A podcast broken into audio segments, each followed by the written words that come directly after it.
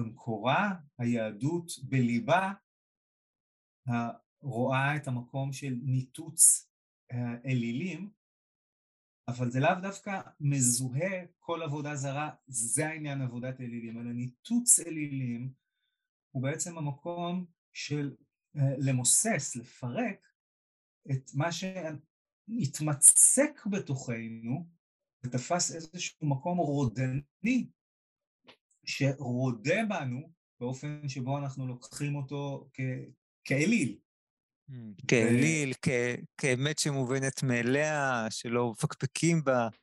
בדיוק. וגם מדיטציה יכול להיות אליל עבורי. וגם טייס אוטומטי הוא בעצם סוג של אלילים שנוצרים בתוכנו.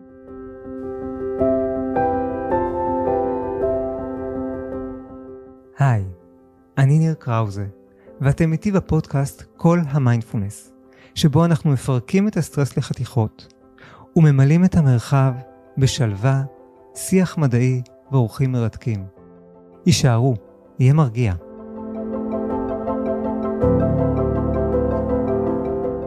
שלום לכולם, אני שמח uh, לארח היום בפודקאסט את ערן הרפז. ערן הוא מורה בכיר בדרמה uh, uh, ומדיטציה. אני מכיר אותו שנים רבות, השתתפתי בהרבה מאוד uh, ריטריטים וסדנאות מדיטציה ארוכות איתו, וגם למדנו יחד בקורס מורים למיינדפולנס בשנת 2014. Uh, ערן תרגל בצורה מאוד מאוד עמוקה אה, מדיטציה, אה, ריטריטים אה, ארוכים ועמוקים, והוא יספר לנו קצת על מה שקורה בעצם כשנכנסים לתרגול עמוק, אינטנסיבי, ואיך תרגול כזה של מדיטציה שנעשה לאורך כל היום, למשך הרבה הרבה ימים, אפילו שבועות, איך תרגול כזה משפיע על התודעה שלנו. אמ, אז שלום ערן, וברוך הבא לפודקאסט כל המיינדפולנס. היי, היי ניר, שלום. אה, תודה, תודה על ההזמנה, שמח להיות כאן. אה, ושלום גם לכל ה... איך קוראים לזה בעולם הפודקאסט?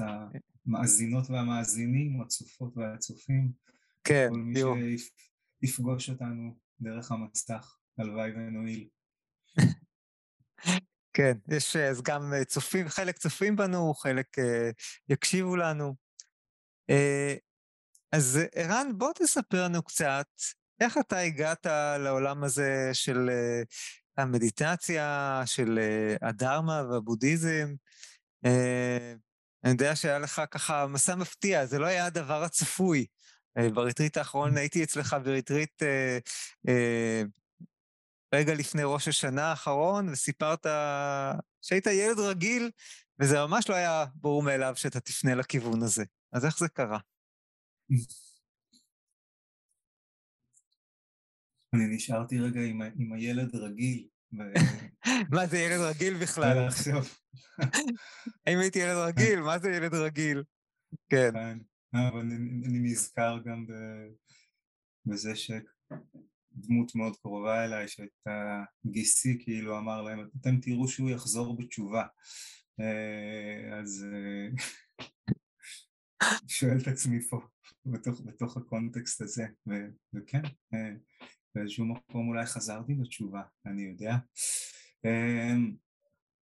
מאיפה להתחיל אתה יודע זו שאלה שנשאלתי כבר לא פעם ויצא לי להרהר בה לפעמים עם עצמי ו- ואין לזה תשובה פשוטה באיזשהו מקום. אה, מצאתי את עצמי נותן כל מיני תשובות ומתחיל מכל מיני התחלות שהיו בחיים. מה שהולך עכשיו, אה, ומאוד יכול להיות שזה משהו שגם יצא, שאתה מכיר או יצא לך לשמוע, אה, אוניברסיטת תל אביב, 1991.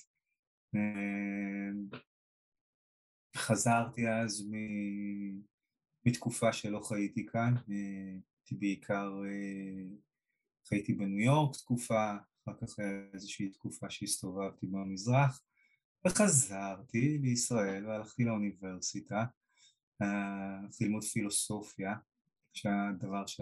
שהכי הכי משך את ליבי, אם את מישהו זה מותח כבר אני יכול להגיד שלא הגעתי רחוק, סיימתי שנה אחת באוניברסיטת תל אביב למרות שמאוד נהניתי מלימודי הפילוסופיה, סירבתי אל השיטה שדרשה ממני גם ללמוד עוד מקצוע, שקוראים לזה דו-חוגי.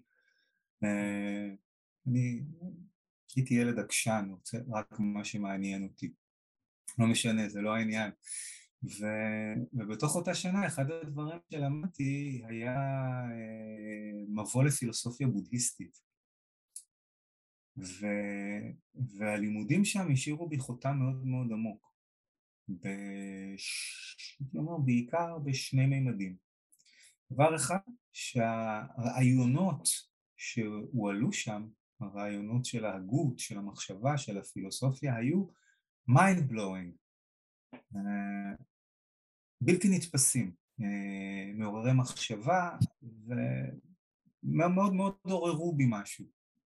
כן, אני חושב שהרבה פעמים נחשפים לפסיכול... לפילוסופיה הבודהיסטית, רואים כמה היא מדברת עלינו.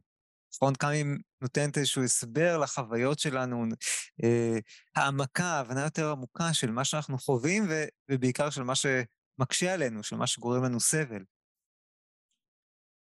באיזשהו אופן כן, אני מאוד מתחבר למה שאתה אומר, אבל זה, זה היה לי בשלב הרבה יותר מאוחר, כאשר התחלתי להתחבר גם לפרקטיקה בודהיסטית משולבת בהגות בודהיסטית. שם אז החלק העיקרי היה חלק, זאת אומרת זה היה לימודים תיאורטיים לחלוטין והרעיונות היו רעיונות, למשל הרעיונות שעוסקים בכל החקירה של השאלה מה זה אני? מי אני בכלל? במובן מאוד מאוד עמוק. אה, והאספקט השני ש, שפעל עליי בצורה מאוד חזקה היה המורה המורה והמרצה, וליתר דיוק משהו בתדמית שלו. הוא היה מרצה מעולה, פרופסור שלמה בידרמן, למי שמכיר, שהוא מרצה מאוד מפורסם, שעד לפני שנים ספורות היה מרצה שם, אה, אני חושב. אה, מעבר לזה שהוא, שהוא היה מורה מאוד רהוט והעביר את החומר מאוד יפה, הוא היה, אה, הוא היה מלא passion, הוא העביר את זה עם תשוקה אדירה ללימוד, ראית שזה כמו, כמו בוער בו ומדבר אליו, הוא היה מדבר בכיתה על הרעיונות הללו, ועל הראש שלו הייתה מקפצת הכיפה שלו. הוא היה mm. איש שומר מצוות, איש דתי. והדבר הזה שבעצם, כאילו, אדם יהודי דתי, אה, מדבר בעצם על, על העולם הזר הזה, ושאני גם מאוד הכרתי אותו כדת, זאת אומרת ככה ככה מכירים אותו, אני גם טיילתי במזרח וראיתי בודהיזם, אתה יודע, דת, רואה מקומות שאנשים שלבושים במין בגדים מוזרים כאלה, שהם כהני דת, שם זה נזירים אולי בודהיסטים, אבל כמו איזה כהני דת, קצת מזכיר לבוש של ארכיבישופים וכל מיני, כל מיני גלימות כאלה, או מבנים שנראים עם ארכיטקטורה אחרת, שהם המקדשים, תשמישי קדושה, כתבי קוד, דת.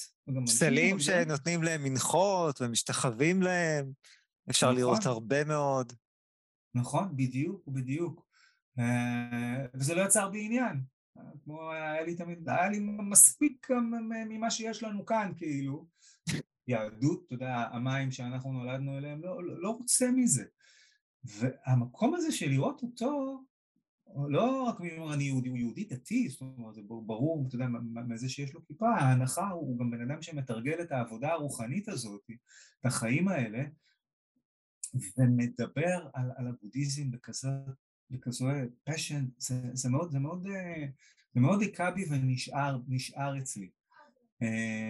ומעניין, אתה יודע אם הוא גם באמת תרגל חלק מהפרקטיקות? אה? תרגל מדיטציה? אין לי מושג, אף פעם לא, לא התקרבתי אליו באיזושהי צורה, זאת אומרת, הוא לא הפך למורה שהיו לנו יחסי מורה-תלמיד קרובים. אה, אני לא יודע עליו, לא יודע עליו הרבה. אה, אבל... ניכר, ניכר היה באופן, באופן שאני חוויתי אותו, שמהאופן שבו שהוא הווה, לא, שהוא קודם כל בן אדם שעולם הרוח קרוב אליו, ושיש שם התכתבות כנראה בין פרקטיקות יהודיות לתכנים שהמחשבה הבודהיסטית יצקה לתוכם ולהפך. אה, כמה הוא תרגל מדיטציות או שכאלה, אני לא יודע להגיד. וואי, זה ממש מעניין, אתה יודע, אה, אה, חלק מהתלמידים שלי הם דתיים, וממש לפני שבוע הייתה לי שיחה עם מישהו שהוא יהודי חרדי, שככה הבאתי איזשהו סיפור בהקשר של חמלה ולראות הטוב שלנו, הבאתי סיפור של, על פסל אה, בודה אה, מחמר, ש, שבמשך שנים הכירו אותו כפסל עתיק, אבל מאבן, מחמר, ואז יום אחד הייתה באותו מקדש רעידת אדמה, ופתאום היה איזה סדק בפסל, ואחד הנזירים, הם חשבו לסתום את הסדק, ואז אחד הנזירים קצת הסתכל, ופתאום הוא קלט משהו נוצץ מאחוריו, והוא התחיל לחפור קצת, ובעצם גילו שמאחורי כל החמר הזה היה פסל בודה מזהב, אה, שכדי להסתיר אותו באחת המלחמות באזור, כיסו אותו בחמר. אה, וזה סימבול מבחינתי, כן, הסיפור הזה בא להזכיר לנו את הסימבול של הטוב שיש בתוכנו. את זה שבעצם בכולנו יש מתחת להרבה שכבות של הגנה, יש איזושהי זהב, איזושהי, אה, בבודהיזם לפעמים קוראים לזה טבע הבודה, אה, ביהדות אולי יקראו לזה הנשמה, והוא פתח את ההדרכה בדיוק בקטע הזה, ואמר, אה, ראיתי את הפסל, את התמונה של הבודה, זה ישר אה, זעזע אותי והיה לי קשה. אה, ודיברנו על מה בין חוכמה זרה לעבודה זרה, ועל זה שכן, יש פה, כשיש חוכמה זרה, כן אפשר ללמוד מתוכה, ושלפחות בתפיסה שלי, יש בבודהיזם את החלקים של עבודה זרה ושל דת, אבל יש פה גם המון המון בפסיכולוגיה הבודהיסטית והמון המון חוכמה, שהיא אולי לקוחה משם, אבל היא מאוד מאוד תואמת, מאוד מחוברת גם, אני חושב, הרבה פעמים למקורות היהודיים, ומביאה זווית אה, ש, שהיא לפעמים אה, מהירה בדרך נוספת, גם על, על, אה, על החוכמה היהודית, על דברים שאנחנו מכירים, ולפעמים מביאה גם פרקטיקות וכלים לתרגול שהם אולי קצת שונים ומוסיפים. ולכן בעיניי, ככה, אה, זה יפה לשמוע איך אה, אדם דתי מסוגל ללמד פסיכולוגיה בודהיסטית ופילוסופיה בודהיסטית, בלי להרגיש שאולי הוא עושה עבודה זרה, שהוא עושה משהו שהוא לא מאמין בו, שהוא מנוגד לאמונה שלו. נכון, נכון, אתה יודע, ברקע הדברים שאתה אומר, אני למדתי פעם וקראתי באיזשהו, באיזשהו מקום, זה מופיע הרבה האמת בספר לדרוש אלוהים Mm. של יאיר כספי. בדיוק. וכספי בעצם מדבר שם על נקודת זמן שבה נוצרה האחדה בין עבודת אלילים לעבודה זרה. ושבעצם במקורה היהדות בליבה רואה את המקום של ניתוץ אלילים אבל זה לאו דווקא מזוהה כל עבודה זרה, זה העניין עבודת אלילים, אלא ניתוץ אלילים הוא בעצם המקום של אה, למוסס, לפרק את מה שהתמצק בתוכנו ותפס איזשהו מקום רודני שרודה בנו באופן שבו אנחנו לוקחים אותו כאליל. כאליל, כאמת שמובנת מאליה, שלא מפקפקים בה. בדיוק, בדיוק. אז זה יכול להיות, ובמשך השנים, כשהיהדות עצמה התמצקה יותר ורצתה יותר להגן עליה, זה קיבל את ה-equal, עבודת אלילים שווה עבודה זרה, אבל עבודת אלילים היא מושג הרבה הרבה יותר רחב, ועבודת אלילים גם, אני יכול, אה, למען ארץ, ארץ ישראל השלמה יכולה להיות האליל שלי. וגם השבת יכול להיות אליל עבורי, וגם מדיטציה יכול להיות אליל עבורי, uh, וגם uh, uh, טייס אוטומטי הוא בעצם סוג של אלילים שנוצרים בתוכנו.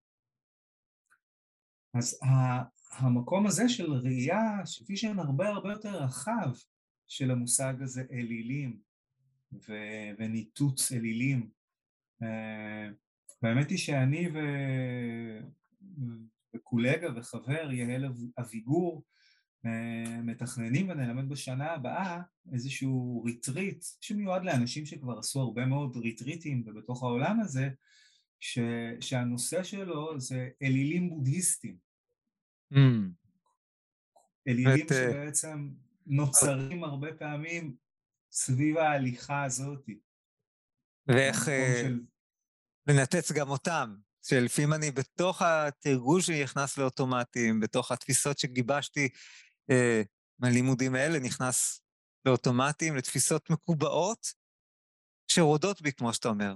שהן הפכות להיות, שהן טייס אוטומטי שהוא גם לא מיטיב, כי הוא גם אוטומטי, כי אין בו באמת בחירה, בחינה, אה, אין בו חופש. בדיוק, בדיוק. היית יודע, הייתי מחדד את זה עוד... אני חושב שבכנות, אנחנו חייבים לומר, אין שום דבר רע באוטומט, וגם אי אפשר בלי אוטומט. Mm-hmm.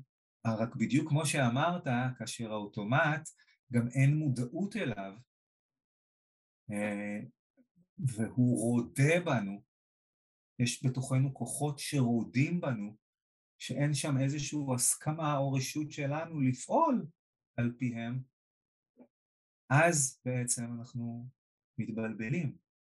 אז איפה, תן דוגמה אולי לכוח כזה שאתה רואה שרודה בנו, שהוא אפילו אולי נראה כאילו הוא מתחיל ממקום טוב, אבל בעצם הוא רודה בנו.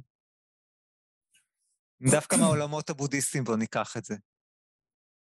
מהעולמות הבודהיסטיים.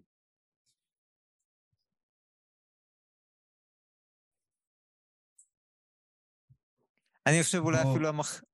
המחשבה, כולם חייבים לעשות מדיטציה, או בעיקר המחשבה, כשאתה מרגיש לו, כשמיש, על מישהו אחר, אולי המחשבה, הוא, הוא צריך לעשות יותר מדיטציה, זה דבר אחד שעולה בי. אה, לפעמים מחשבה שיש כזה למישהו ש... כן, כל המחשבות שלנו על אחרים, הוא צריך להירגע, נכון?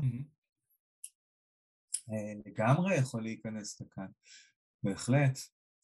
בוא ניקח סיטואציה שאתה נתקל בה, נתקל בה גם בהנחיית מיינדפולנס, וכשאנשים נכנסים לעולם הזה. אה, מותר לזוז כשיושבים במדיטציה או אסור לזוז כשיושבים במדיטציה? אה, יצא לך לפגוש את השאלה הזאת? אה, פחות, כי אני מראש בדרך כלל אומר לאנשים שמותר uh, לזוז, רק כדאי לזוז בתשומת לב, לפעמים לשים לב לצורך לזוז ואז לזוז לאט. אוקיי, אז הנה, אז הנה, אז אתה מציג מה שאני אקרא לו עכשיו אליל שמאלני. אליל בצד שמאל. אליל ליברלי, כן. אה, של... אה, זה בסדר, זה בסדר שאפשר, אפשר לזוז, זה לא רק תשימו לב כשאתם זזים, הכל בסדר, רק תזיז. אני לא אומר את זה חלילה בזלזול או משהו, כן, אני כן. אומר, אבל זה, בתוך הקולות הפנימיים זה יכול להיות פה. בצד השני, יהיה את הקול שיגיד, אל תזוזו. ויש בקול הזה, ואני אגיד בדיוק... ערך, יש ערך עצום למקום שבו אנחנו מקבלים החלטה נחושה והחלטית לא לזוז, ומזמנים את עצמנו לפגוש ולצאת רחוק ורחוק יותר מאזור הנוחות שלנו. אני מסכים, שגם בזה יש ערך. עכשיו, הדבר, הערך, הערך הזה, התנועה, התנועה או חוסר התנועה הזאת, היא לא, היא לא, זה לא משהו שאנחנו רגילים אליו, לא מגדלים אותנו ככה בבית ספר, לא ההורים, לא, לא וכולי, אבל פעם אנחנו פוגשים בו בעולם כמו העולם המדיטטיבי. ולפעמים תהיה הנחיה, לפעמים מפורשת יותר, לפעמים פחות מפורשת, שלפחות תנסה להנכיח את מה שאני אומר עכשיו, של ההימנעות מהתגובה האוטומטית מושתתת הרבה פעמים על איזשהו סוג של התכוונות לא להגיב. ושחלק מהמשמעות שלו בוא לא נזוז, בוא נפגוש את חוסר הנוחות, את הכאב וכולי, אבל אם זה הופך לאליל, אז אני, אני אשב ככה.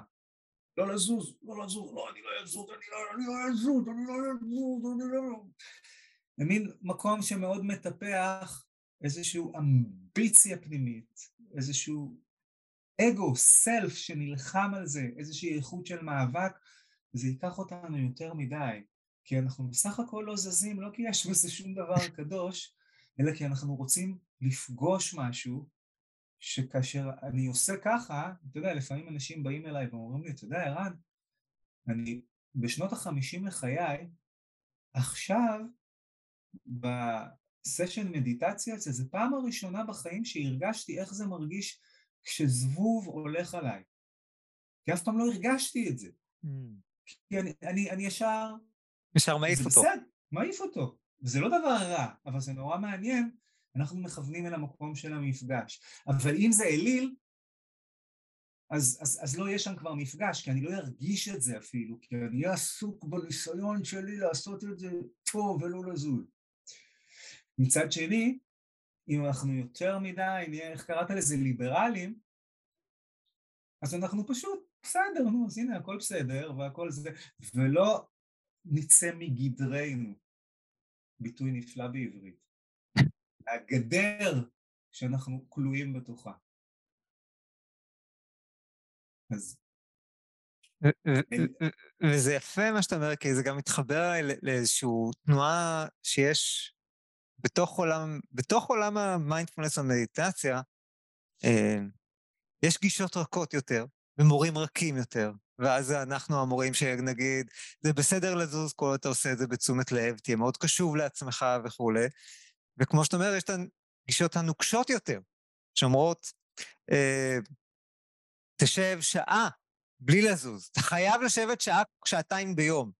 כן, מי שמכיר, אה, אני חושב שבעולם המדיטציה והוויפאסנה בארץ, אז uh, הייתי אומר שתובנה בדרך כלל, בעמותת תובנה שמעבירה ריטריטים של ויפאסנה, שאתה אחד המורים uh, בה, היא בדרך כלל במקומות הרכים יותר, ולעומת זאת uh, העמותה לויפאסנה לפי המורה גואנקה, הריטריט של עשרה ימים, שהיה פעם בחצבה והיום זה בדגניה, הם בדרך כלל בקו היותר נוקשה, נכון? ו, ומה שאתה אומר, גם זה סוג של אליל וגם זה סוג של אליל. אה, ואנחנו רוצים להיות מסוגלים לנוע אה, בתוך זה, להיות, להתאים, אתה יודע, דיברתי שבוע שעבר עם ג'ודיטה על אה, הנושא של טראומה, ואז מישהו שעם טראומה ויבוא ישירות למורה מאוד נוקשה, זה, זה יכול לעורר את הטראומה בצורה לא מיטיבה. ו- וכדאי שיתחיל ממקום רך. אבל לפעמים אחרי תרגול יותר מתמשך במדיטציה, בפירוש אני מסכים, או, או מישהו שאין לו טראומה ומתחיל, לפעמים יש ערך במקום הזה המאוד נוקשה. אני, לא הריטריט הראשון של מדיטציה, אבל הריטריט הראשון בוויפסנה שעשיתי עם גואנקה, באמת, היה שם כמה ימים שאומרים לך, שב שעה ואל תזוז, שלוש פעמים ביום אתה יושב ישיבה נחושה, שעה בלי לזוז. זה היה מאתגר, אבל זה כן, היה בזה ערך, יכולתי לראות את הערך בזה.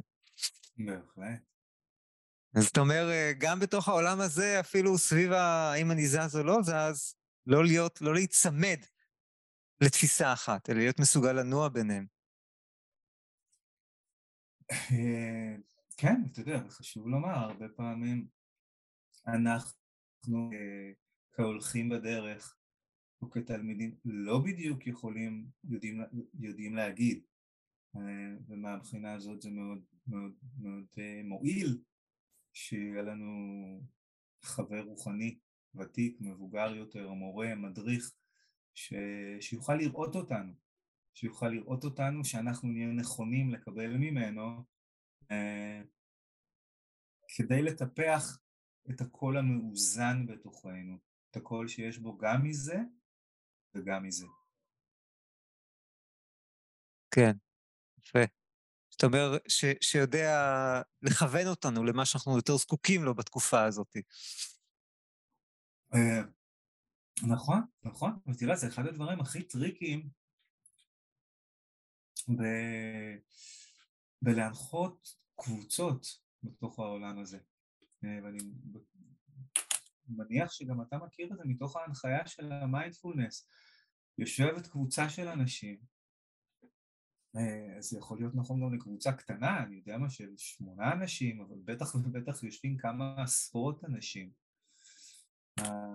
שואל מישהו שאלה, מתייחס כאילו גם אל, אל גוף השאלה ואל האדם ששואל אותה, מתוך ההיכרות שקיימת ביניכם, מתוך הטון שבה הוא מדבר, האופן שבו אתה מרגיש אותו ומבין מבין מה הוא צריך. ויושב, התשובה הזאת היא מדויקת אליו. יכול ממש לצידו יכולה לשבת מישהי אחרת, וזה לא מתאים. מרימה את היד בתוך קבוצה מישהי ואומרת לך, אה, אה, ניר, אה, זה בסדר לזוז? ומאוד יכול להיות שהתשובה המתבקשת להגיד לה זה כן. ו- ויושב לידה מישהו אחר שדווקא אותו הייתי עושה לו אולי קצת פוש קטן.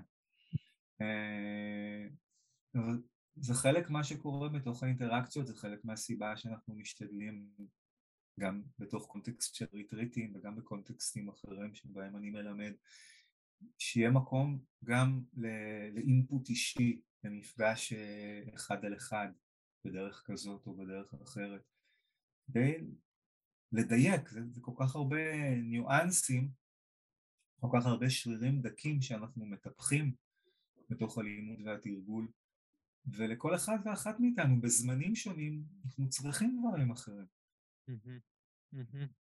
נכון, אה, זה באמת המקום של לדייק, של לכוון, כי לפעמים אני צריך יותר רכות, ולפעמים אני דווקא צריך יותר את האומץ ויותר את הנוקשות ויותר... אה, אני זוכר פעם מישהו אמר לי אה, שרוב האנשים שהולכים לתובנה ולריטיטים קצת יותר רכים, הם, הם דווקא אין להם טוב ללכת לגואנקה שיותר נוקשה, ורוב האנשים שהם אה, הולכים למקומות של גואנקה, לגישות יותר נוקשות, דווקא הם הכי זקוקים לבוא למקום שיותר רך, שיותר מאפשר, שיותר אומר להם, רגע, תקשיבו לעצמכם, כי אנחנו זקוקים לתנועה, גם רכות מול נוקשות, אם אנחנו יכולים להיות אלילים. אני רוצה רגע אה, לשאול אותך בכל זאת, לחזור לשאלה הראשונה שלי, אה, כי מעבר ללימודים האלה שהיו שם, שהם כנראה משהו שפתח את הראש, אני גם יודע שיש לך ניסיון עצום בתרגול של מדיטציה בריטריטים ארוכים. אולי ככה...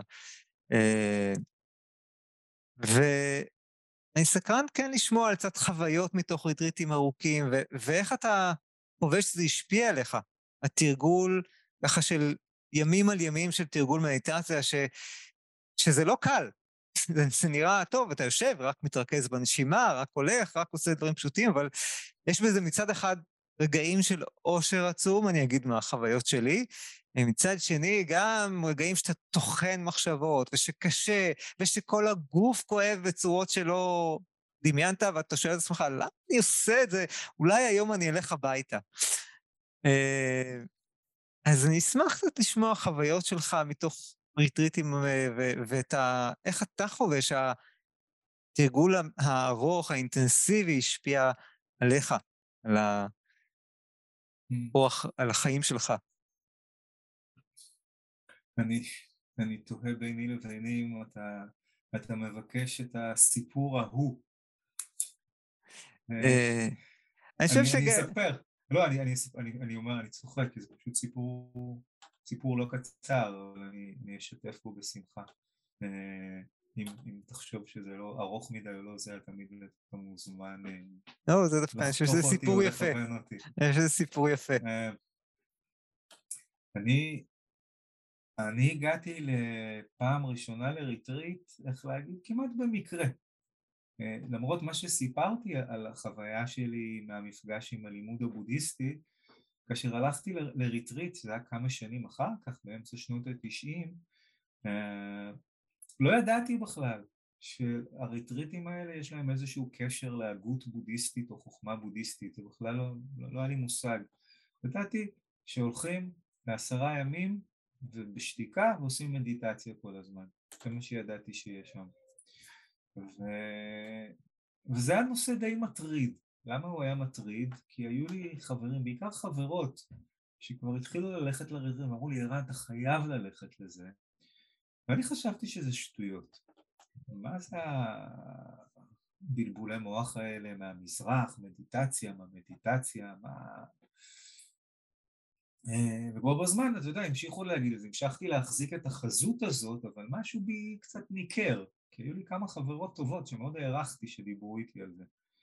אה, זהו, זה פחות או יותר איפה שזה נמצא, ואז הייתי באותה תקופה זמן ארוך שעשיתי באוסטרליה, ובת הזוג שלי באותה תקופה, בחורה, בחורה אוסטרלית מאוד רצתה ללכת, אמרה לי בוא נלך לריטריט. אמרתי יאללה, אני, אני הולך, לא, לא רוצה להיות uh, מתנגד או זה, לא הפחיד אותי, כי, כי בעיקר אנשים דיברו על השתיקה, וידעתי ששתיקה, אני הרגשתי ששתיקה לא מפחידה אותי.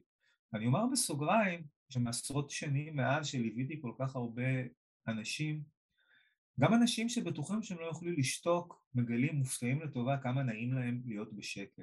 ושתיקה היא לא העניין הגדול. ועליי כן. זה, אפילו, זה אפילו לא יהיה. הלכתי. והלכנו ל... הלכנו לריטריט הזה, ו... והחוויה הייתה זוועתית. כאילו, זה היה נורא. אה, זה ריטריט ש, שפעמון ראשון בארבע לפנות בוקר, בארבע וחצי מתחילים לעשות מדיטציה, מרכז של גואנקה, בתוך כך אותו הזכרת ש, ש, שהקים, אגב, אני כבר יאמר, הייתי אחר כך בעוד כמה וכמה ריטריטים, ואני מלא תודה לו ולה, ולהוראה שלו, למרות שאני גם שמח שמצאתי אחר כך משהו ש, שהרגשתי, הבנתי אחר כך שהוא יותר מדויק, אה, אבל החוויה הראשונית בתוך כך, לפני שהלכתי עוד פעם ועוד פעם, הייתה, הייתה פשוט נוראית. Uh, הגוף כאב לי נורא. Uh,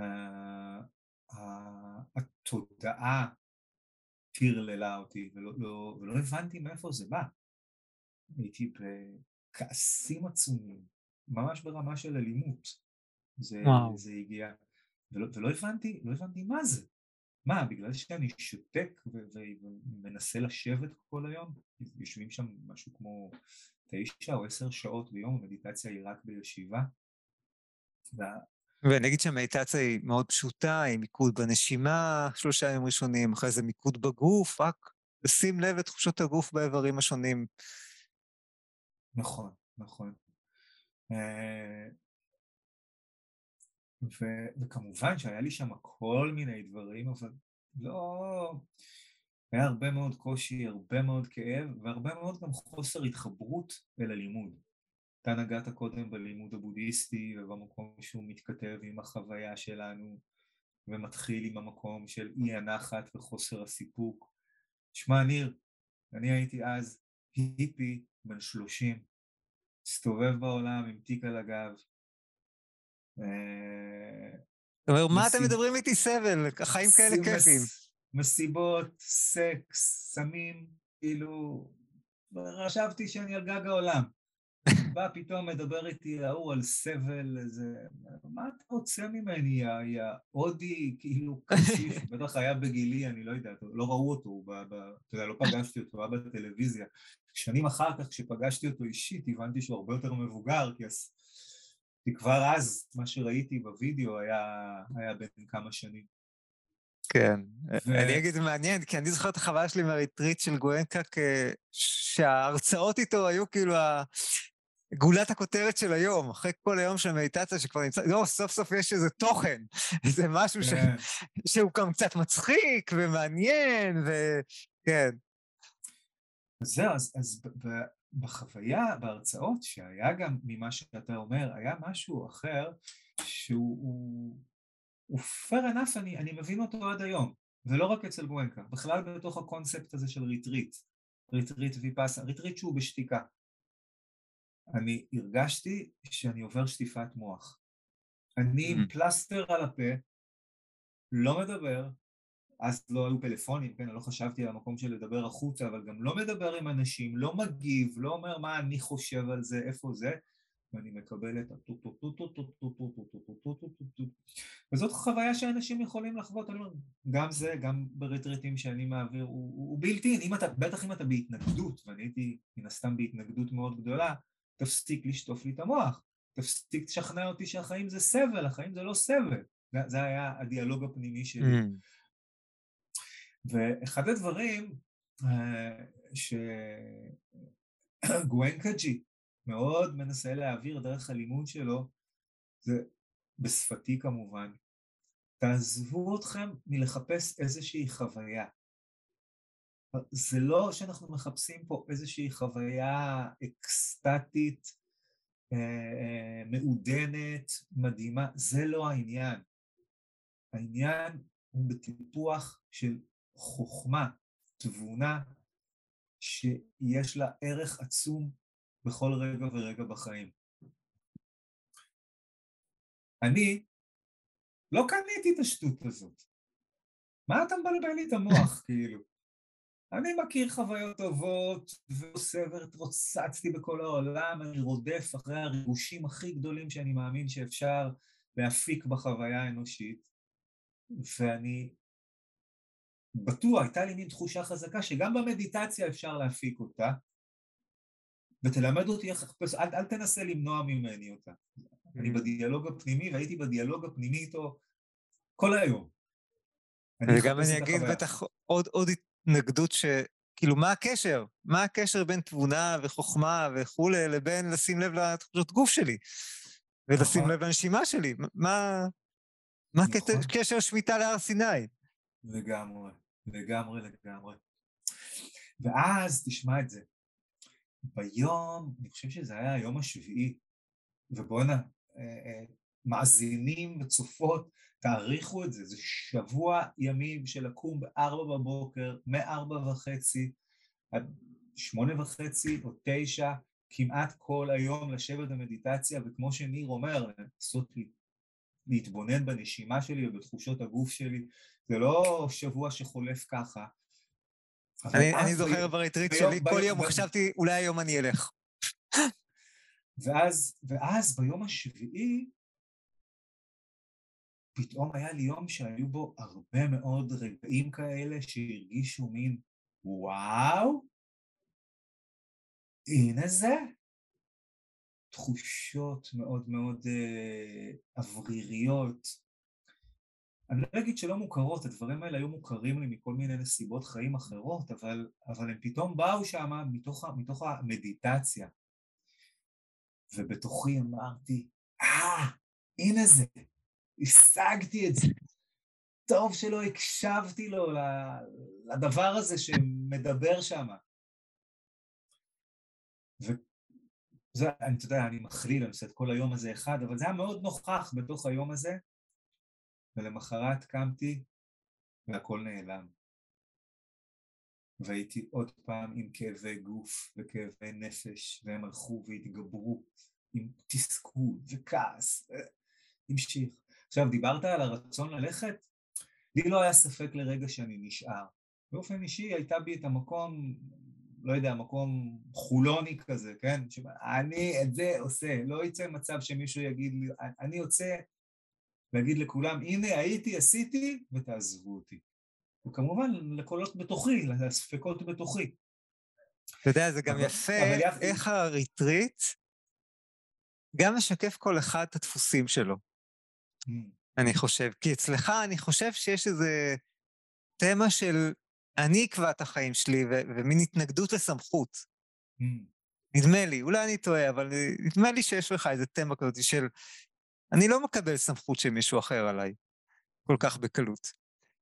אני, יש לי, אה, חושב תמה דווקא בחיים קצת הפוכה, של אני נורא בקלות מקבל עליי, די בקלות מקבל עליי, ואם מישהו ככה קצת סמכותי אומר לי, אני נוטה להקשיב, אני רוצה כאילו להתלהב מזה. כאילו, אני זוכר את עצמי מאוד מתלהב דווקא מהלימודים, אה, כאילו, מה, מהריטריט, עם כל הקושי ועם זה שהייתה שם כל בוקר את המחשבה, אולי די, אולי זה מספיק, אבל גם המקום הזה של אני פה, אני אתמיד, אני אה, אה, אקשיב, אני לא אה, אפגע בסמכות, אז גם, זה גם היה חלק ממה שאפשר לי, כן, להמשיך בריטריט עד סיומו. אז זה מעניין איך ריטריט גם בסופו של דבר חושף, חושף אה, מביא לידי ביטוי, כמו כל דבר בחיים, אבל במיוחד סיטואציות כאלה שעוצמתיות, אה, את, את הדפוסים שלנו. נכון, נכון מאוד. כן, ואפרופו המקום הזה שאתה אומר, עדיין היה שם במרכז ריטריטים, מרכז יפהפה, שהוא מין, מין בנוי כזה על, על, על הר, שבמעלה ההר יש את אולם המדיטציה, קצת יש מדשאה, בהמשך יש מקלחות ושירותים, כאילו חשוב להגיד, זה הכל, כל ההר מחולק לשניים במין אה, גדר כזאת, עדינה, חצי של גברים, חצי של נשים. זו מסורת שמאוד, אה, זה דבר שמוקפד שם, מילה שלא הכרתי באנגלית לפני כן, segregation, אה, הפרדה. אה, אבל יש את המבנה של העולם המדיטציה שהוא מחולק לשניים, יש מין מחיצה כזאת באמצע ואז את המבנה של השירותים ובתחתית ההר יש את חדר האוכל, ממול ישנו עוד הר, ככה שאתה יוצא מהעולם המדיטציה לכמה רגעים שיש לך אתה יושב ורואה ממול עוד הר ובין לבין מסתובבים קנגרואים. שפשוט, שבאים ויושבים לידך, הם, הם מרגישים שם, ואחד הדברים המדהימים במקומות כאלה, כשאתה מתנקה, כשקבוצה של אנשים, אתה יודע, מת, מתנקה מבפנים, וכולל כל מיני כוונות מזיקות, וכולם בתוך ההתכוונות אה, להיטיב ולא לפגוע, בעלי חיים מרגישים את זה. במקומות שכאלה זה מאוד מורגש, שם למשל זה כל כך בא לידי ביטוי עם הקנגרואים שהם לא רק שם בטבע, הם ממש מסתובבים שם, הם מתקרבים אליך, יושבים, יושבים לידך. מדהים. ולצ, לצד האולם הייתה גם איזושהי מין חורשה קטנה, ממש קטנטנה, ואני מאוד מאוד אהבתי לצאת אליה, להלך שם בין העצים, זה המקום היחידי שהרגשתי בו גם לבד, עם פרטיות, ולא באינטנסיביות של המדיטציה או הקבוצה. ושם בין העצים היה על אחד העצים חרוט, ב... מישהו חרט על האקליפטוס הענק and in the tenth day he created freedom. וביום העשירי הוא ברא את החופש. אפרופו המחשבות שהעלית, ואז היה עוד מישהו הוסיף, ברור שזה מישהו אחר כי זה היה כתב יד אחר. Actually it was the twelfth but who counts כי זה בעצם ריטריט שברוטו הוא, הוא 12 ימים, הוא עשרה ימים נטו.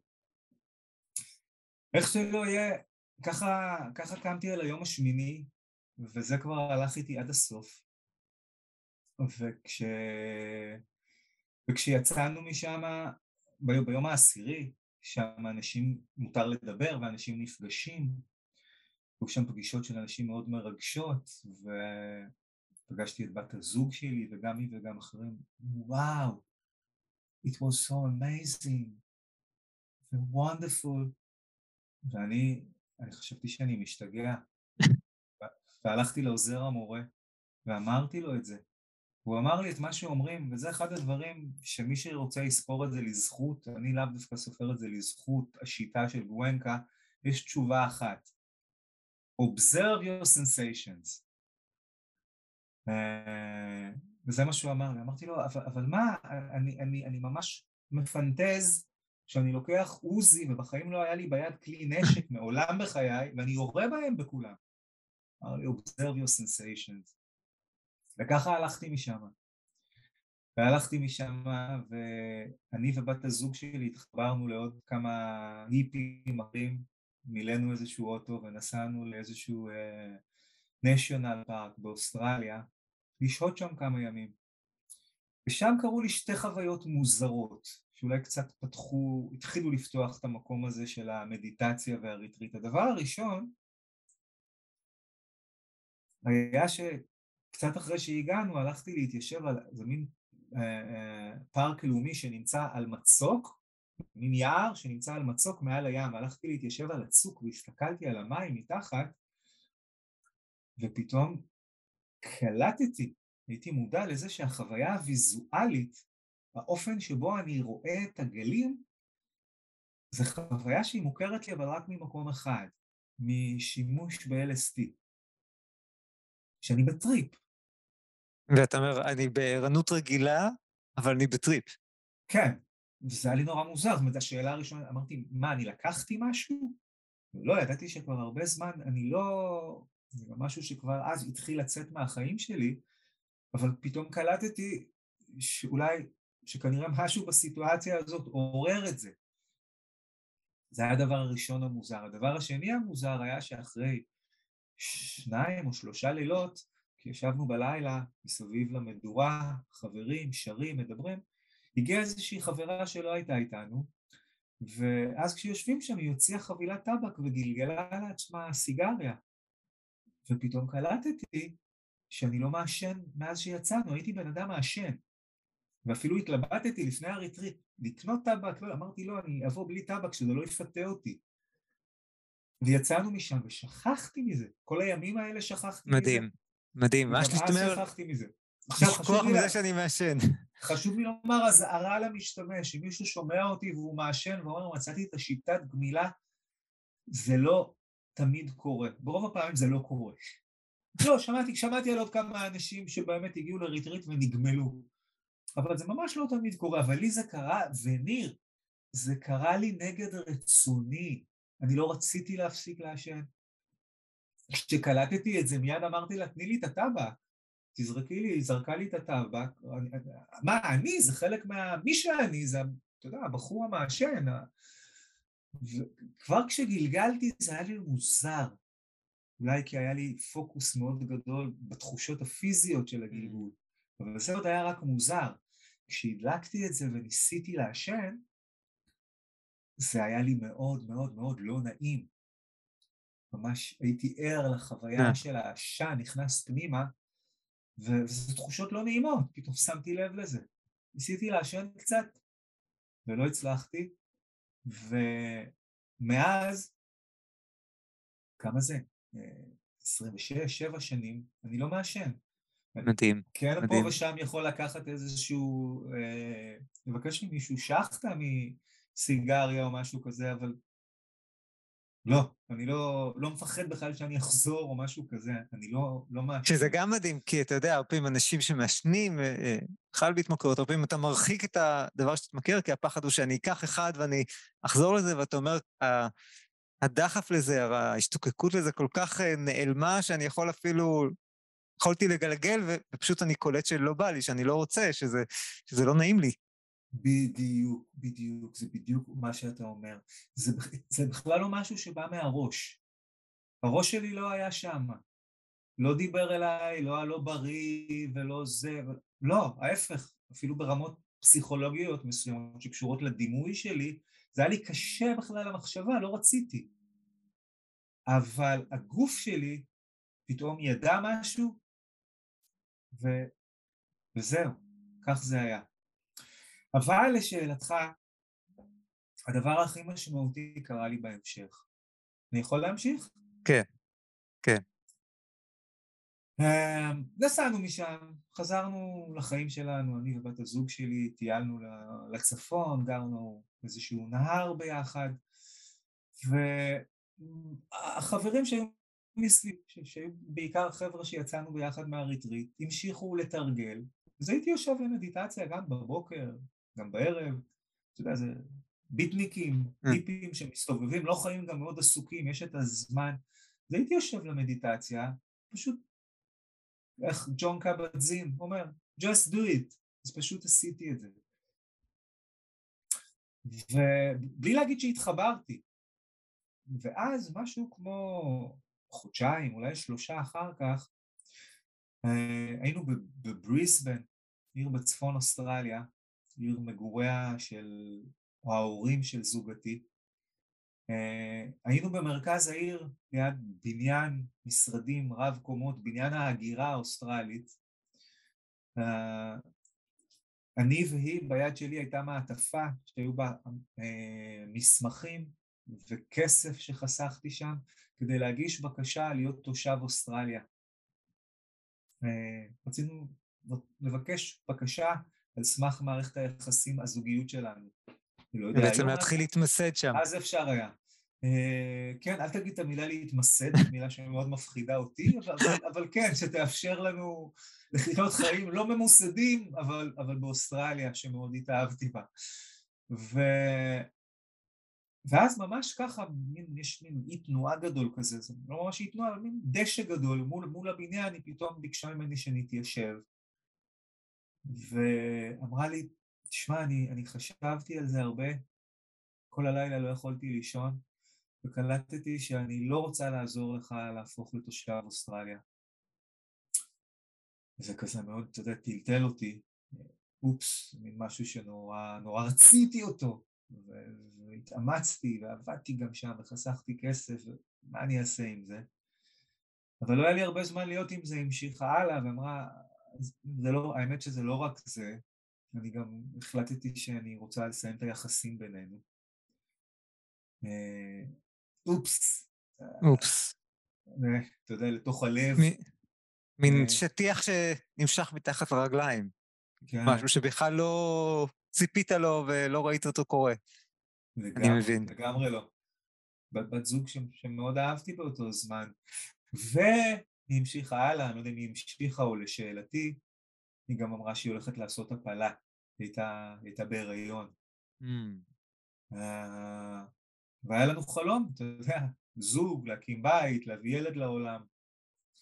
Uh, וזהו, היינו שם עוד כמה דקות ביחד, הלכנו לבית של ההורים שלה, ארזתי את התרמיל שלי והלכתי לדרכי. כשבאמת תוך, תוך כמה רגעים, כמו שאתה אומר, חלום, כיוון חיים שלם, נמחה. הלכתי ישר למרכז העיר לקנות, אה, לארגן לעצמי כרטיס טיסה, כי הייתי חייב לעזוב את אוסטרליה, הייתי שם שנה באותה תקופה. כרטיס טיסה הכי קרוב שאני הייתי יכול לעלות עליו היה משהו כמו שבוע אה, אחר כך, אז קניתי אותו, ואז לקחתי את עצמי לאיזשהו חוף ים, בריסבן לא רחוקה מקו החוף, לאיזשהו חוף ים שאני מכיר אותו, שידעתי שאני יכול לשבת שם לבד את הימים האלה. ובימים האלה אני הייתי עצוב, כמו שלא זכרתי את עצמי מעולם כל כך עצוב. עצוב, עצוב, עצוב, עצוב, ובכיתי המון. ובתוך זה אבל היה איזשהו משהו שכמו ניער אותי, כמו עורר איזושהי סקרנות בי. וזאת הייתה הבנה אם lנסות לתת לזה מילים שאני עצוב, נורא נורא נורא נורא עצוב, נקודה. אני לא מצטער, אני לא מלא צער, אני לא מלא אשמה, אני לא חרטה, אני לא בכל מיני... אני פשוט עצוב. קרתה לי, קרתה סיטואציית חיים, וזה מעלה בי המון עצב, וזה מה שזה. שאני לא אובן לא נכון. זה לא אומר שזה חוויה נפלאה ונשגבת. לא, זה עצוב. זה עצוב. זה עצוב, אבל אתה אומר, היה שם רק את הרגש, אבל נקי מכל הדברים שאנחנו בדרך כלל שמים עליו. בדיוק. ואז באותו רגע פתאום הבנתי שלזה קוראים letting go, להרפות או לשחרר. עכשיו, שנים לפני זה, הייתי לפעמים רוצה לנער כל מיני נשמות טובות, חברים וחברות טובים, שברגעים של משבר בחיים היו באים ואומרים לי, אחי, תשחרר, אתה יודע, קורה משהו שתשחרר. והייתי אומר להם, תראו לי איפה הכפתור הזה שלוחצים עליו ואני אשחרר, אני מת לשחרר, אבל איך עושים את זה?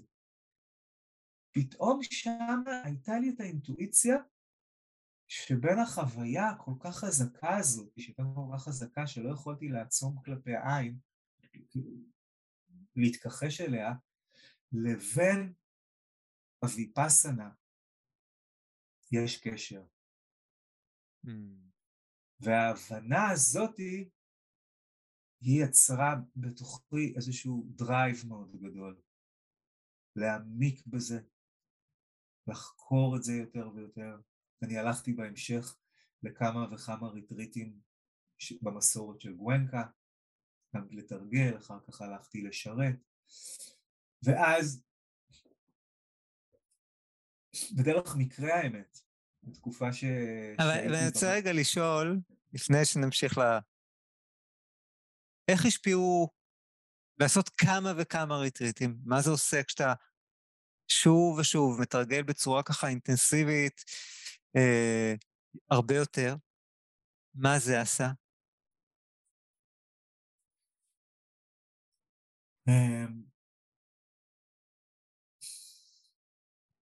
אני אומר על זה שני דברים. קודם כל חשוב לומר שהתרגול התרגול הפורמלי, התרגול המדיטטיבי, המדיטטיבי, אינטנסיבי ככל שהוא יהיה, הוא לא עומד בפני עצמו. יש פה שזירה של גם תרגולים מדיטטיביים קלאסיים, גם תרגול ואימון אישי, אימון לב. אתה יודע, בשפה, בשפה פאלית, שזאת הניב, או שהבודה דיבר בו, מאוד מאוד קרוב לניב שבו הבודה, המורה ההיסטורי שחי לפני 2500-2600 שנה, דיבר ולימד, ומתוכו מגיע כל הלימוד הזה. בשפה הזאת, האמת בכלל בשפות, עד כמה שאני יודע, בשפות הודיות קלאסיות, אין הבחנה בין ראש ללב, mm. בין mind ל heart. מילה אחת, צ'יטה, מתייחסת לשניהם. שהרבה פעמים מתרגמים אותה, אם זה mind heart.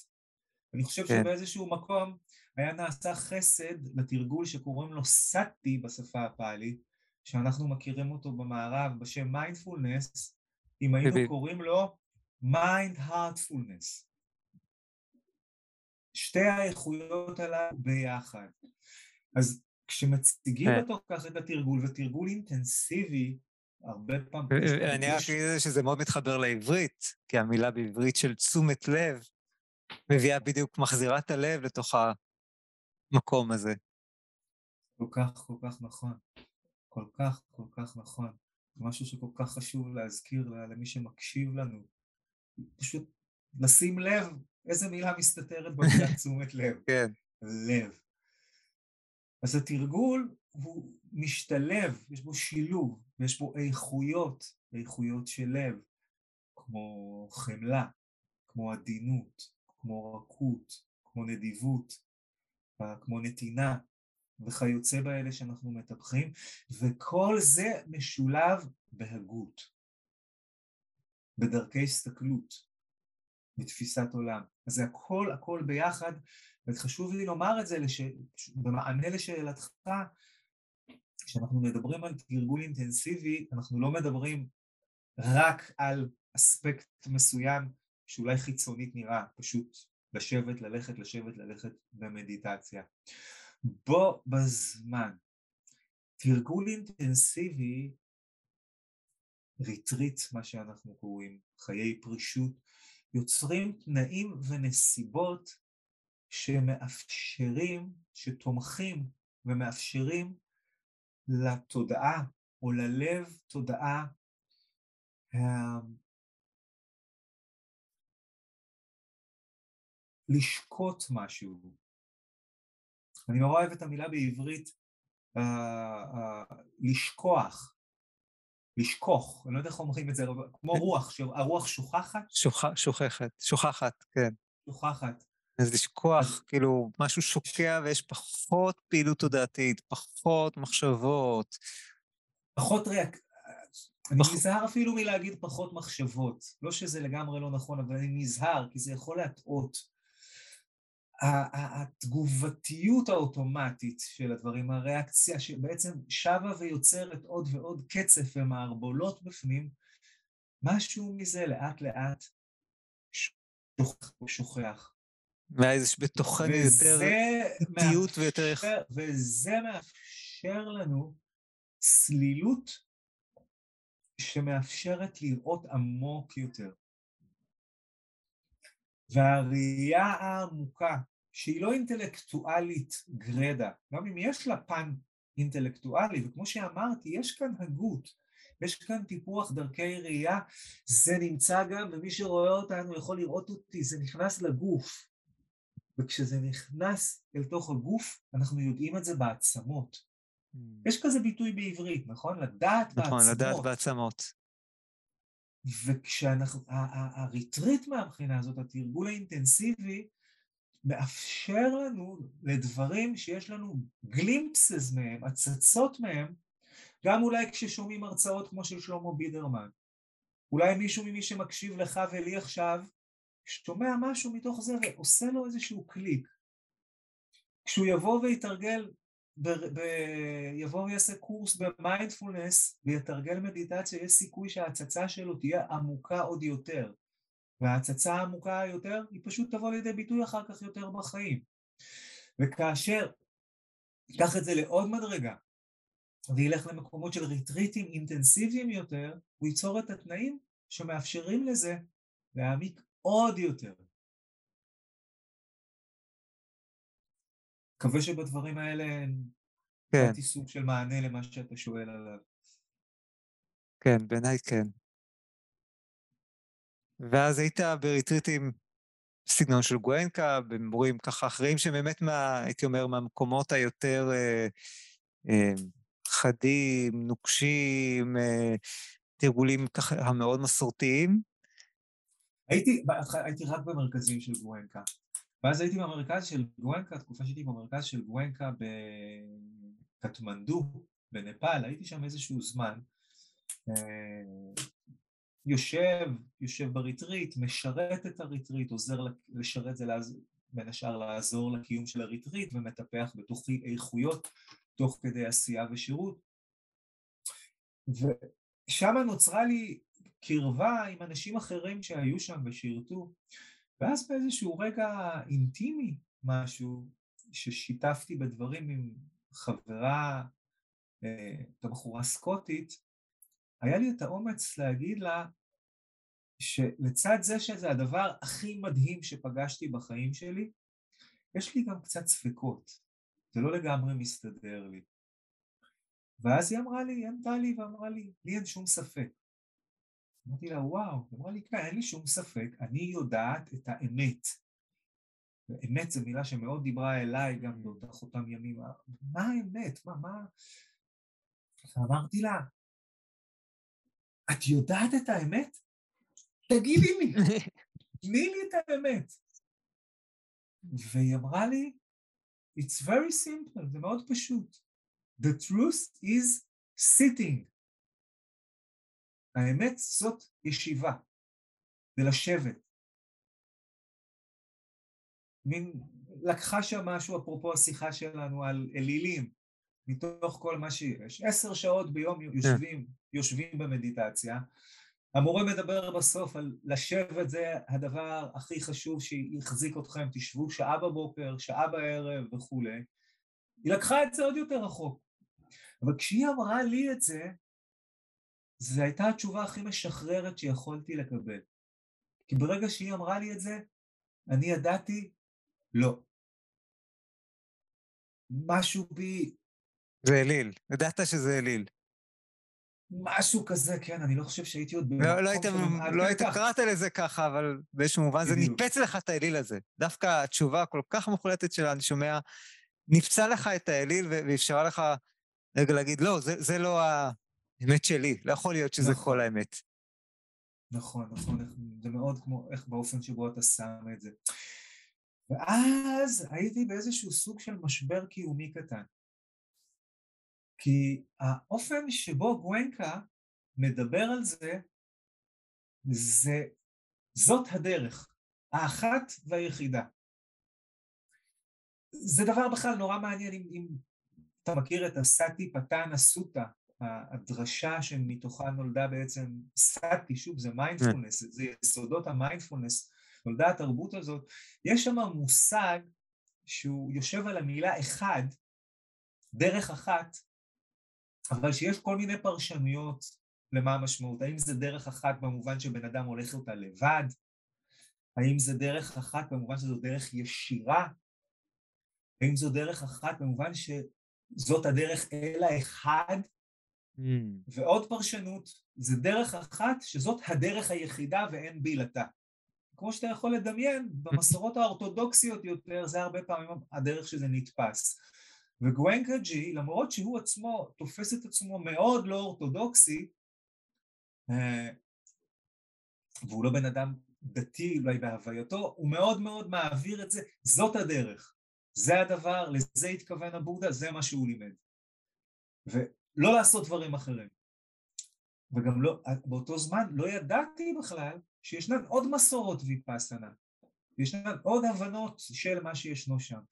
ואז בסוף אותו ריטריט שבו שירתנו אני ואותה בחורה אנגליה, יצאו משם, היו שם רוב נפאלים, היו כמה מערבים, דיברתי עם איזשהו בחור אמריקאי, ואותו בחור אמר לי, שיתפתי אותו משהו שהיה לי בתוך השיחה, אמר לי, אתה יודע, יש מקום שקוראים לו בודגאיה, שאז רק שמעתי עליו, שזה המקום הכי קדוש בעולם הבודהיסטי, זה המקום שבו נמצא העץ שהוא הנכד של הנכד של הנכד של העץ שמתחתיו ישב סידהרתא גותמה והתעורר והיה לה בודה.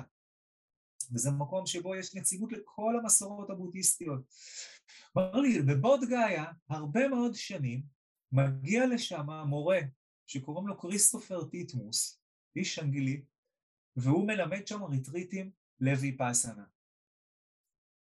הוא סיים להגיד לי את זה, נסעתי לתחנת אוטובוס המרכזית, קניתי כרטיס, הגעתי לבוד גאיה. מסתבר לי שהגעתי כמה חודשים לפני הריטריט. אז, ואז נכנסתי לאיזשהו מנזר אחר, מנזר ברוח הטרה שמלמד ויפאסנה, אבל ויפאסנה אחרת. שם תרגלתי במשך כמה חודשים תרגול אחר של ויפאסנה, טכניקת מהסים, אה, טכניקה של נוטינג. אה, תרגלתי אותה גם טכניקה מאוד מאוד הארדקור, שם קמים בשלוש לפנות בוקר. ויצאתי משם, עבר, חציתי את הכביש. רגע, רגע, אנחנו... אה, אני נורא סקרן רגע בכל זאת לשאול אותך, לפני שאתה קופץ לכריסטופר, כמה חודשים של תרגול, של נוטינג, של טכניקת מאסי, מה הם עשו? אוקיי, זה רן. אה, סיפרת שנכנסת לריטריט של כמה חודשים בשיטה של מהסי, ו... כן, זה לא היה כמה חודשים, זה היה חודש וחצי. חודש וחצי, שזה הרבה זמן. כן. זה הרבה זמן לריטריט, אה, זמן מכובד מאוד. ואני, אולי כן כדאי להגיד ככה במילה או שתיים על התרגול, קודם כל, מה תרגול המדיטציה של השיטה הזאתי, שהוא מאוד מיוחד, אם תוכל להסביר במילה או שתיים. אה, כן, בתוך, בתוך הקונטקסט הזה, וזה זה באמת יהיה מילה או שתיים. התרגול הזה הוא בעצם תרגול שבו אני כל דבר שאני מודע אליו, אני מציין אותו באופן מודע. אני אומר אותו, כמו, כמו אומר בשקט בלב, אני נותן לו שם, אה, משיים אותו. זה מתחיל גם כן בעבודה עם נשימה, אני פשוט נותן לנשימה, אבל אני אומר את זה. שאיפה, כן, שאיפה, נשיפה. נשיפה. נכון מאוד.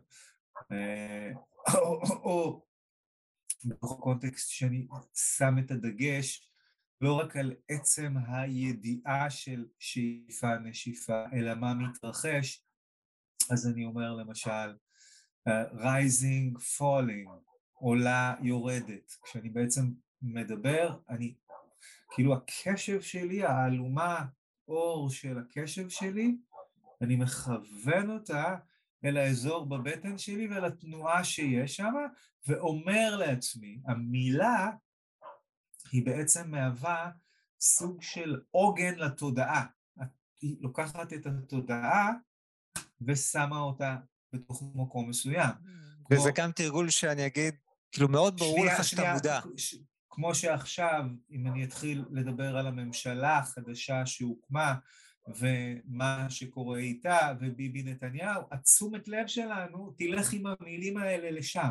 אז כאן המילים, באופן מכוון אני בהתבוננות בנשימה, אני מניח, המילה מתזכרת אותי, כשעיקר הדגש הוא גם אבל על החוויה הממשית, המוחשית, כלומר זה לא רק רעיון של נשימה, למשל, אלא זה החוויה שמתלווה אליה. ולא ניכנס כאן לניואנסים שבמסורת אחת זה באזור הבטן, מסור... זה, זה, זה, זה לא עקרוני. כן.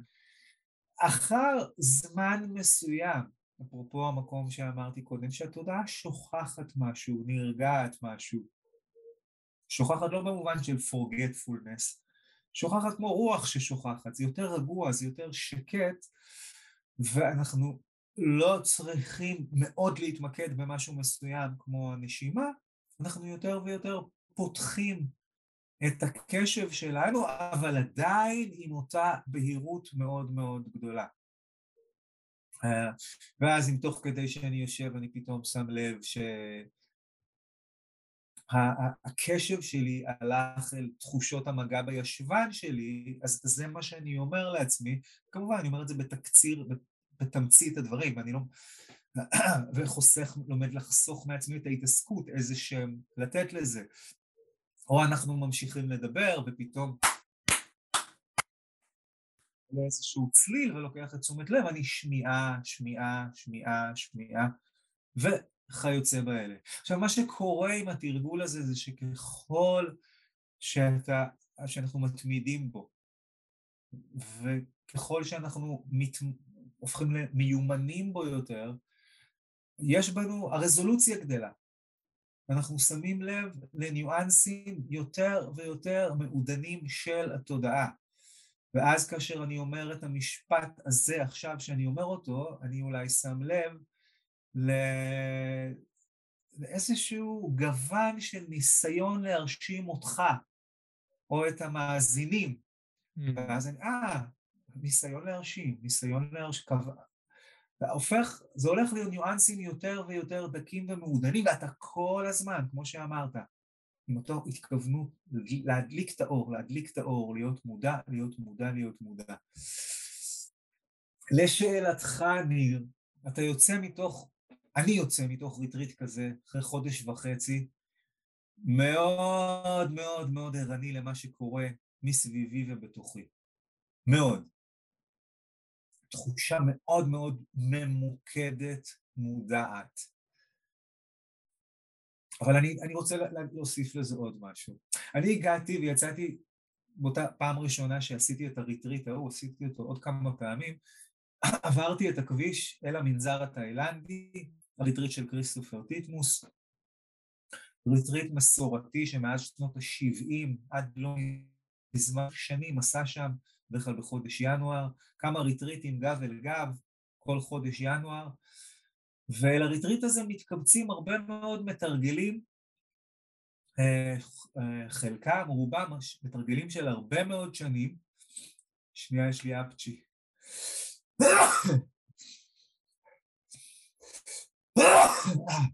לבריאות.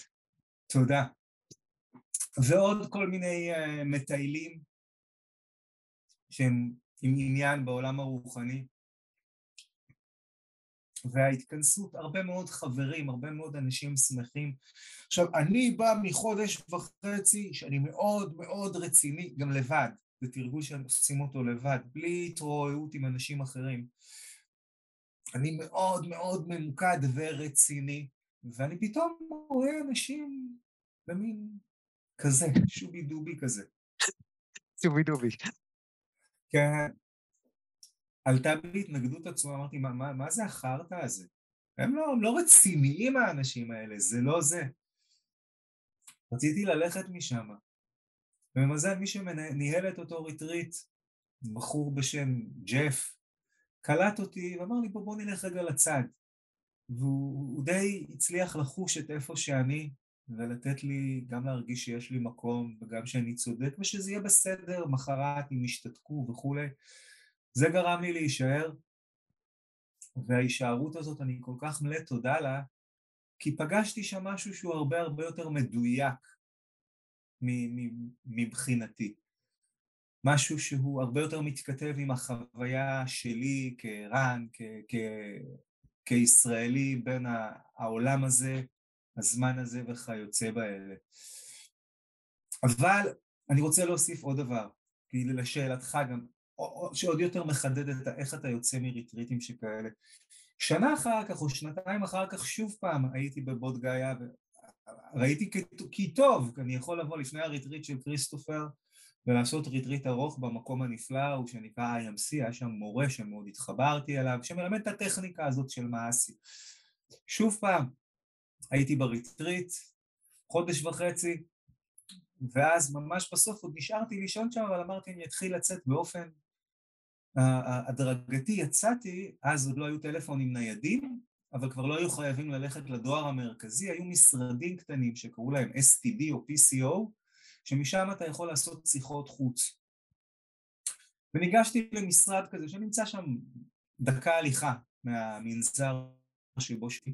זה מקום שיש פה מין תאי טלפון ויש לך מין מונים כאלה עם מספרים ובחוץ בדלפק יש לו את המונים של כל טלפון וטלפון. עשיתי את השיחה שהייתי צריך לעשות בישראל אני מניח. יצאתי משם, ניגשתי אל הבן אדם לשלם, ראיתי מה כתוב במונה, ראיתי גם מה כתוב מעליו, ואותו ברנש ביקש ממני קצת יותר. עשה, הוסיף לסכום הזה, אני לא יודע כמה רופיות שהוא הוסיף אליו.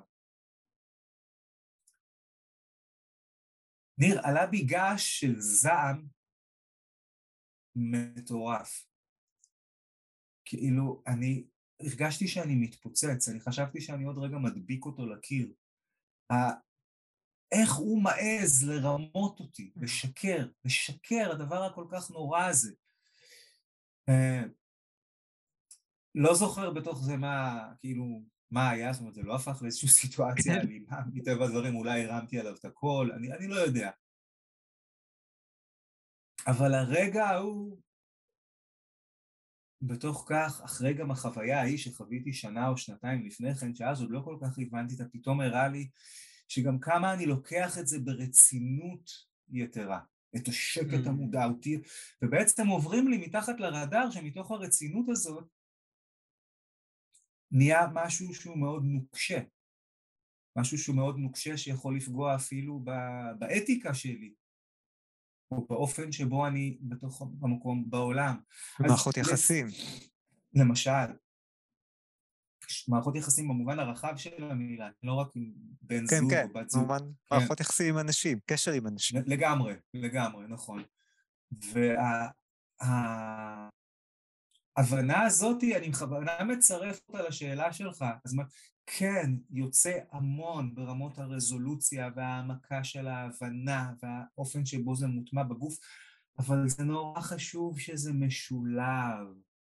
שזה משולב עם דרך חיים שמפתחת את ליבנו, פותחת אותו, מרככת אותו, מרככת את העיניים שלנו, מתוך זה שאנחנו מטפחים מחויבות לדרך ארץ, דרך ארץ בעולם, לשאול את עצמנו שאלות ולראות איך אנחנו פועלים ומתקיימים בעולם. ברמה האישית וברמה של של החברה והסביבה שאנחנו נמצאים בה. זהו לא רק תוצר של הדרך, זה, זהו חלק מהותי בתוך הדרך הזאת. חשוב לי לומר את זה, ובעיקר בקונטקסט שאנחנו מדברים, כי הרבה פעמים הפן הזה, בתוך מה שאפשר לקרוא לו תרבות המיינדפולנס, מוזנח. אפשר ויותר קל לדבר עם אנשים על כל מיני אה, רווחים תודעתיים ואחרים שיהיו להם מלתרגל מיינדפולנס. הרבה יותר מאתגר אותם, הרבה יותר מאתגר לשים לנו מראה לגבי על האופן שאנחנו הווים בעולם והמשמעות שלו.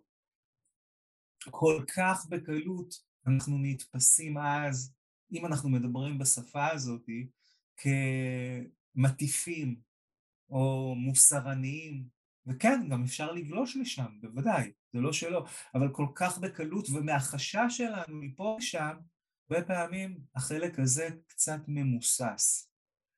והאתגר הגדול של הלימוד בתוך העולם הזה, בין אם הכותות שלו היא דרמה או בודהיזם או מיינדפולנס, הוא להביא את כל החבילה הזאת. חבילה שלא משאירה אבן על אבן, שבה אנחנו בוחנים כל אספקט ואפיק מהיותנו בני ובנות אדם. כן, אני, אני מתחבר לזה, אני יכול להגיד על עצמי, שאני חווה את המוטיבציה ללמד, אה, כבאה מצד אחד מהמקום, מהרצון באמת להיטיב עם אנשים, לעזור להם, אבל גם מתפיסה שהלהיטיב עם אנשים בדרך של המיינדפולנס, הוא גם באיזשהו מובן משנה את החברה. שאנחנו אדם אחרי אדם, כשאנחנו יותר קשובים, יותר בתשומת לב, אז זה גם מביא אותנו להתנהגות שהיא יותר אדיבה, יותר חומלת, יותר אמפתית, יותר רואה את האחרים ויותר מוסרית. אה, וגם אם אני לא בהכרח כל הזמן אדבר עם אנשים על זה, אני, אני יודע שזה עובר מתחת לפני השטח. ושמשהו ב... הרבה פעמים אני שומע את זה מאנשים. אתה, אתה, אתה, אתה חושב שזה בהכרח, מה שאתה אומר? לא, זה לא בהכרח. זאת אומרת, זה בוודאי לא בהכרח, כי אפילו היסטורית אנחנו יודעים שהיו מקומות שהמיינדפלנס, זה... אני, את הדרך שלי התחלתי באייקידו בנות לחימה, וביפן אותה תפיסה בודהיסטית שהפכה, ששם נקראת זן, ויש לה את הגוון המיוחד שלה, אבל היא, אה, איך לומר, אה, אה, הייתה בשימוש על ידי אה, לוחמים, ומי שאהבו אותו במיוחד זה לוחמים, אז אין ספק ש, שלא תמיד התנהגו בצורה מוסרית. אז אני לא חושב שזה בהכרח בהכרח, אבל אני חושב שכשזה כן עובר עם איזושהי כוונה להיטיב... אה... אמר, אמרת, אמרת מילת מפתח, כוונה. הכוונה והמוטיבציה שלנו, שלנו אני מדבר על כולנו, גם מי שמורה, אבל גם מי שבא ללמוד או לתרגל. וכן, לפעמים המוטיבציה היא לאו כזאת, ואז נכנס המקום של החשיבות המאוד גדולה שלנו כמורים לאט לאט לעשות גם טרנספורמציה במוטיבציה ובכוונה. כי מה שאתה מדבר הכוונה הזאת היא הכוונה שעושה את זה בדיוק כמו שאתה אומר. זה שבן אדם מטפח איכויות בתוך עצמו וזה מיטיב עם החיים שלו, זה מחלחל לחברה. והמוטיבציה היא, היא, היא דבר מפתח שם. כן, ואני חושב שגם המוטיבציה היא משהו ש... והכוונה הזאת היא להיטיב היא משהו שלאט לאט לפעמים גם, הרבה פעמים לא מתחילים ממנו, אבל לאט לאט מתחברים אליו. Mm. זאת אומרת, לאט לאט הוא נכון. מתפתח. אבל, אבל זה גם, אני אגיד, אני גם מכיר בזה שזה תלוי בהקשרים חברתיים, ומה זה בכלל להיטיב. אה, הרי, אפרופו תחילת השיחה שלנו על אלילים, מה זה להיטיב? זה תלוי באלילים שלנו, זאת אומרת, mm. באיזשהו מובן, ו, ובחברה שלנו, ובתרבות שלנו, וכל תרבות הלהיטיב, אני חושב, תופס אה, אה, דמות אחרת, ו- ומטרות אחרות, ותפיסה קצת אחרת, ו- וזה לפעמים אתגר בחברה שלנו שהיא רב-תרבותית, ו- ואנחנו רואים את זה בין החלקים השונים בחברה, שלפעמים חלקים שונים יש להם תפיסה שונה של מה זה בכלל להיטיב, שזה חלק מהאתגרים שאנחנו מתמודדים איתם אה, כחברה ישראלית, אה, שאני גם בתוכה וחלק, מה- וחלק מזה. כן. אז אז בוא, אני יודע שאתה כבר תכף צריך לסיים. נכון. אז בוא כן תגיד עוד כמה מילים על אה, אולי מה באמת הדבר הזה שקיבלת מכריסטופר, שהיה אחר, ושבאמת כל כך משך אותך, ש, שאני יודע שהוא היום, ה, כבר שנים רבות, הוא המורה המרכזי שלך, מורה שככה מלווה אותך הרבה מאוד שנים. Mm. מה זה הדבר הזה שהוא אם תוכל להגיד על זה כמה מילים, כי בסוף אני חושב שעל זה לא כל כך דיברת, ונראה לי שזה כן בעל ערך, ואחרי זה נביא את השיחה לקראת סיום. אמ,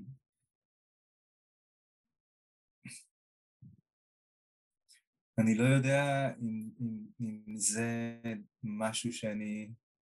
יכולתי שיחה שלמה והרבה יותר, הרבה יותר ארוכה ממה שדיברנו עד עכשיו, לדבר ולחקור ביחד את זה. אה,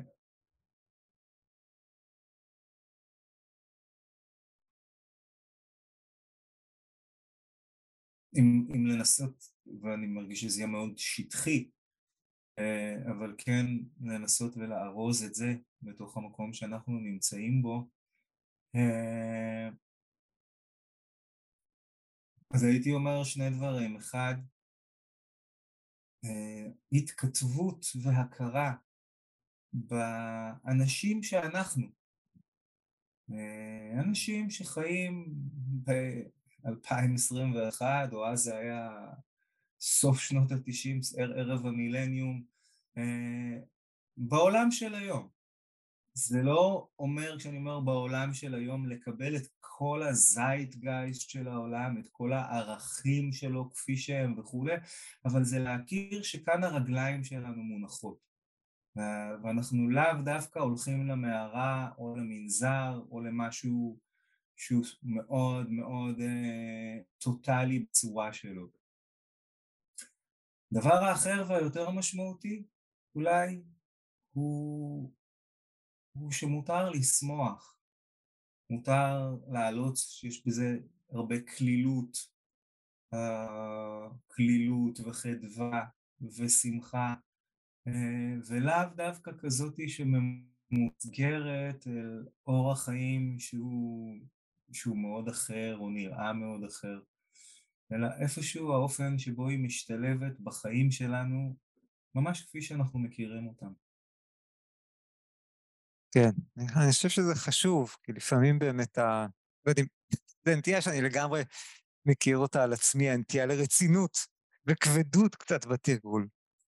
וללמוד להביא את השמחה, את, ה... אה, את הג'וי הזה לתרגול, זה באמת אה, מתנה מאוד מאוד גדולה ומאוד משמעותית אה, וחשובה. אז ערן, אנחנו תכף נסיים. אני רוצה לשאול אותך שלוש שאלות אחרונות עם תשובות קצרות עכשיו, לא צריך תשובות ארוכות. השאלה... אם הן קצרות, אני מסכים. השאלה הראשונה היא בעצם, אתה יודע, למדת כל כך הרבה תרגולים, מה התרגול המרכזי שלך היום? אני מקווה שזו תשובה קצרה. אולי התקלתי אותך שוב בשאלה עם תשובה ארוכה. אני מקווה שתוכל ככה לענות על זה בקצרה. אמ, מטה. מטה? התרגול של טוב לב? כן. וויפאסנה. וויפאסנה. לראות אל תוך הדברים. אל תוך הדברים. ומה הדבר שמוציא אותך מכליך היום? מה הדבר שככה אתה מרגיש שמוציא אותך, שהוא לוקח אותך לטייס האוטומטי, שמוציא אותך מכליך היום?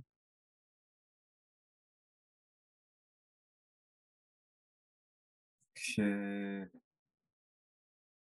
כשאני נתקל במשהו שמרגיש לי כמו עוול mm. מאוד מאוד גדול, או, או כשאני, כשאני פוגש אה, משהו שהוא מאוד לא אמיתי או שקרי. זאת אומרת, מול עוול או משהו שקרי, לא אמיתי, ואיך אתה מחזיר את עצמך ברגעים האלה למודעות, למוח של לב, לאותה חוכמה? לא תמיד אני מוצא שלווה בתוך רגעים שכאלה. לא חושב, לאו דווקא חושב שצריך למצוא בהם שלווה. אה, וגם אם יצאתי, כמו שנקרא, יצאתי מכליי, אז בפעמים במוקדם או במאוחר, בדרך כלל יותר במוקדם, משהו קצת נרגע mm. כלפי זה. אתה אומר, עם ההחלה, עם הזמן, יש איזושהי רגיעה כלפי זה ויכולת להסתכל. אולי מאוד זווית, או יכולת לפעמים כן לצאת לפעולה, כן? לפעמים מול עוול אנחנו רוצים גם לצאת לפעולה, אני חושב. בהחלט. אוקיי. ערן, אני מבקש להודות לך על הרעיון הזה. אני נהניתי והייתי מרותק, וזה התכתב עם כל כך הרבה חוויות שלי מצד אחד, ומצד שני, אה, אני מקבל המון השראה ממורים כמוך, אתה יודע שאני מדי פעם מגיע לריטריטים שלך, אה, ממש לא מזמן הייתי, ו... והשראה מאנשים כמו, מה... מכן מהחוכמה שמגיעה עם התרגול המעמיק, עם הזמנים הארוכים של תרגולי מדיטציה שונים, ומצד שני המגוון, כן, ש... שיש, שעברת בתוך העולם הזה של אה, דרמה, ויפאסנה, אה, ואני מבקש להודות לך על זה שאתה פה ומעביר את זה הלאה, ונותן לנו uh, ליהנות מהחוכמה הזאת. בשמחה רבה, ניר. תודה רבה על המילים הטובות האלה, ותודה על ההזמנה ועל ההזדמנות uh, להרהר ביחד את ההרהורים המעניינים האלה, ולשלוח אותם על uh, גלי האתר, גלי האינטרנט, איך זה לא נקרא, בתקווה שזה יפגוש מישהו, מישהי, ו... ויהיה להם משמעותי. אמן, אמן. ואני אגיד שבאתר אני אשים יחד עם זה אה, גם קישור אולי לאתר שלך או לפעילויות איתך. יש איזה משהו ספציפי שהיית רוצה להזמין אותנו? אה, להזמין את הקהל אליו? אה, ככה משהו שיהיה בחודשים הקרובים, כי ייקח בטח איזה חודש מההקלטה עד שהרעיון יפורסם. לא עולה לי דבר מסוים, אפשר יהיה לבדוק באתר של תובנה ריטריטים, איתי או עם אחרים, קוראים כל הזמן ריטריטים ומאוד מאוד מומלץ אה, להצטרף ולקחת חלק. אני אשמח אם בתוך הדברים תפרסם את מספר הטלפון שלו, אם אתה יכול קישור לקבוצת וואטסאפ, שזאת היום הדרך שבה אני מתקשר עם מי שמבקש לשמוע, ששם אני מדי פעם שולח אה, הודעות על דברים שבהם אני מלמד, או שם למשל אני אשלח את הקישור השיחה הזאת כשתהיה מוכנה, שאנשים יכולים גם לשמוע קצת לימוד וגם דברים שהם יכולים להשתתף בהם. אז אם זה מסתייע, אני אשמח להעביר כן, אז בשמחה. אז אני אפרסם גם את הקבוצת וואטסאפ, את הטלפון, כך שאנשים יוכלו להצטרף. בשמחה. תודה רבה, ערן. שהמשך יום מקסים. גם לך. להתראות. להתראות.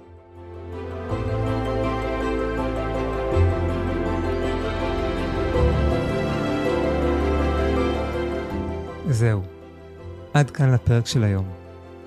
אם אהבתם את הפרק, אל תשכחו לדרג את הפודקאסט באפליקציה או בפלטפורמה שדרכה אתם מקשיבים לנו. עכשיו ייצרו רגע. חישבו על חבר או חברה שלכם, שגם הוא זקוק לקצת רוגע ושלווה, להפחית את הסטרס. שילחו להם את הקישור לפרק הזה. הם יודו לכם. עד לפעם הבאה, באהבה, ניר. thank you